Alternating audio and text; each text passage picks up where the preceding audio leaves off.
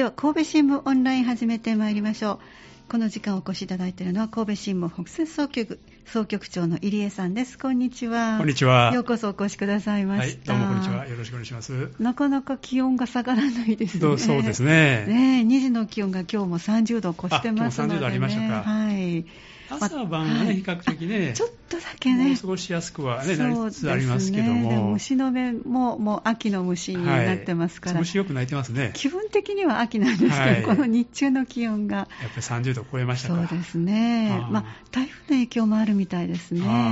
11号がちょっと気になりますね。そうですね。このね、明日か明後日ですね。そう、そのあたりでしょうかね、えー、気になりますけれども。さあ、それでは早速、はい、今日のお話、えー、ご紹介いただこうと思います。今日ピックアップしてくださったのは、先週の金曜日です。9月2日の記事です。三田阪神版から旧有馬郡ゆかりの能、えー、鼓の滝300年ぶり復活へというこの記事についてお話をいただきます。ではリード部分ご紹介していきましょう。小森記者の記事となっています。三田市を拠点に能楽の普及活動に取り組む能楽と郷土を知る会が三田市を含む旧有馬郡ゆかりの能鼓の滝を上演するためクラウドファンディングを実施しています上演の記録は江戸時代中期で途絶えており実現すればおよそ300年ぶりに復活することになります。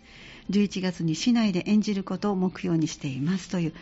すごいですね。300年ぶり。300年はい。えなかなかですね。はい、そうですね。はい、じゃあちょっと記事の概要からご紹介ください。はい、えー、とまずですね、えー、と農学と郷土を知る会なんですけども、はい、これはあの朝原弘樹さんという方がですね、えー、あの代表されてるんですけども、えー、あの子ども向けのですね農学教育あの教室を開くなどですね、うん、まあ、この文化を皆さんに広めていくと。まあ、そういうまあ活動をしておるんですけども、はい、以前にもよくねスタジオでお話をお伺いしましたね、はい、えー、あの2年前にもですね、えー、あのまあ、金正寺ね、三田市の金正寺に伝わっている民話をですねこれはまああの創作狂言として桑原、というのを上演ししまして、はい、まあ、この時にもクラウドファンドをですね、うん、まあ、利用してですねやったというようなそういう、まあ、あの経験があるところですね。そういうところが今回ですね、あのこの300年ぶりにですね、あの鼓の滝をま復活させるということで、はい、あのまあ、室町時代から現代までね、まあ、曲が3000を超えるそうなんですけども、ね、まあ、現代演じられている演目としては200程度と、というこれはあのその代表の浅田さんがおっしゃってるんですけども、はい、でその中からですねあの三代はこの周辺地域にゆかりのあるものをね、いろいろ探していく中で、えー、でまあ、見つけたのがこの鼓ヶ滝とい。うことなんですね。はい、でこの鼓ヶ滝というのはあの有馬のですね、えー、鼓ヶ滝というね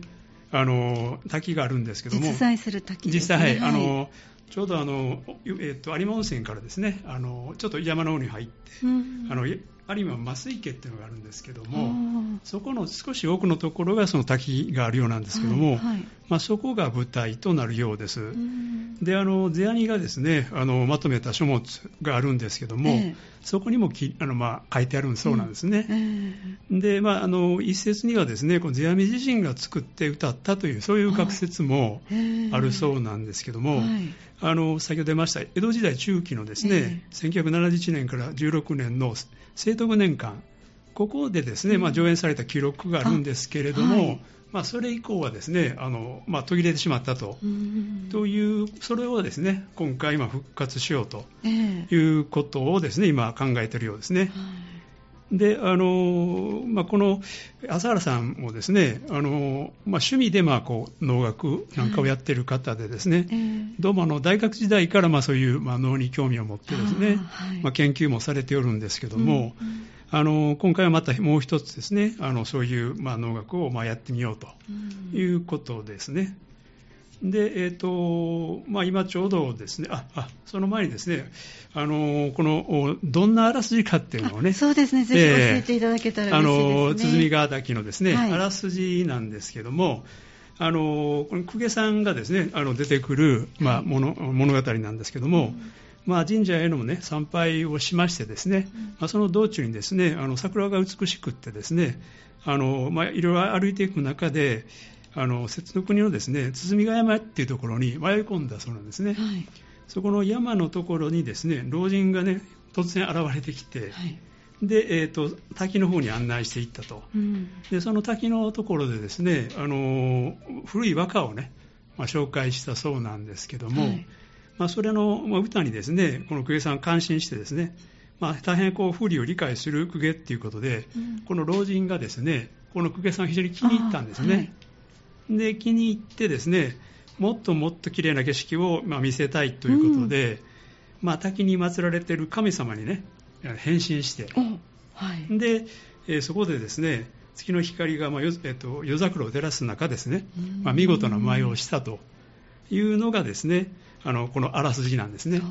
で、ね、えっと、奥家さんが目を覚ますとですね、はい、それが夢だったのか誠だったのか、はい、なんかわからなかったなというね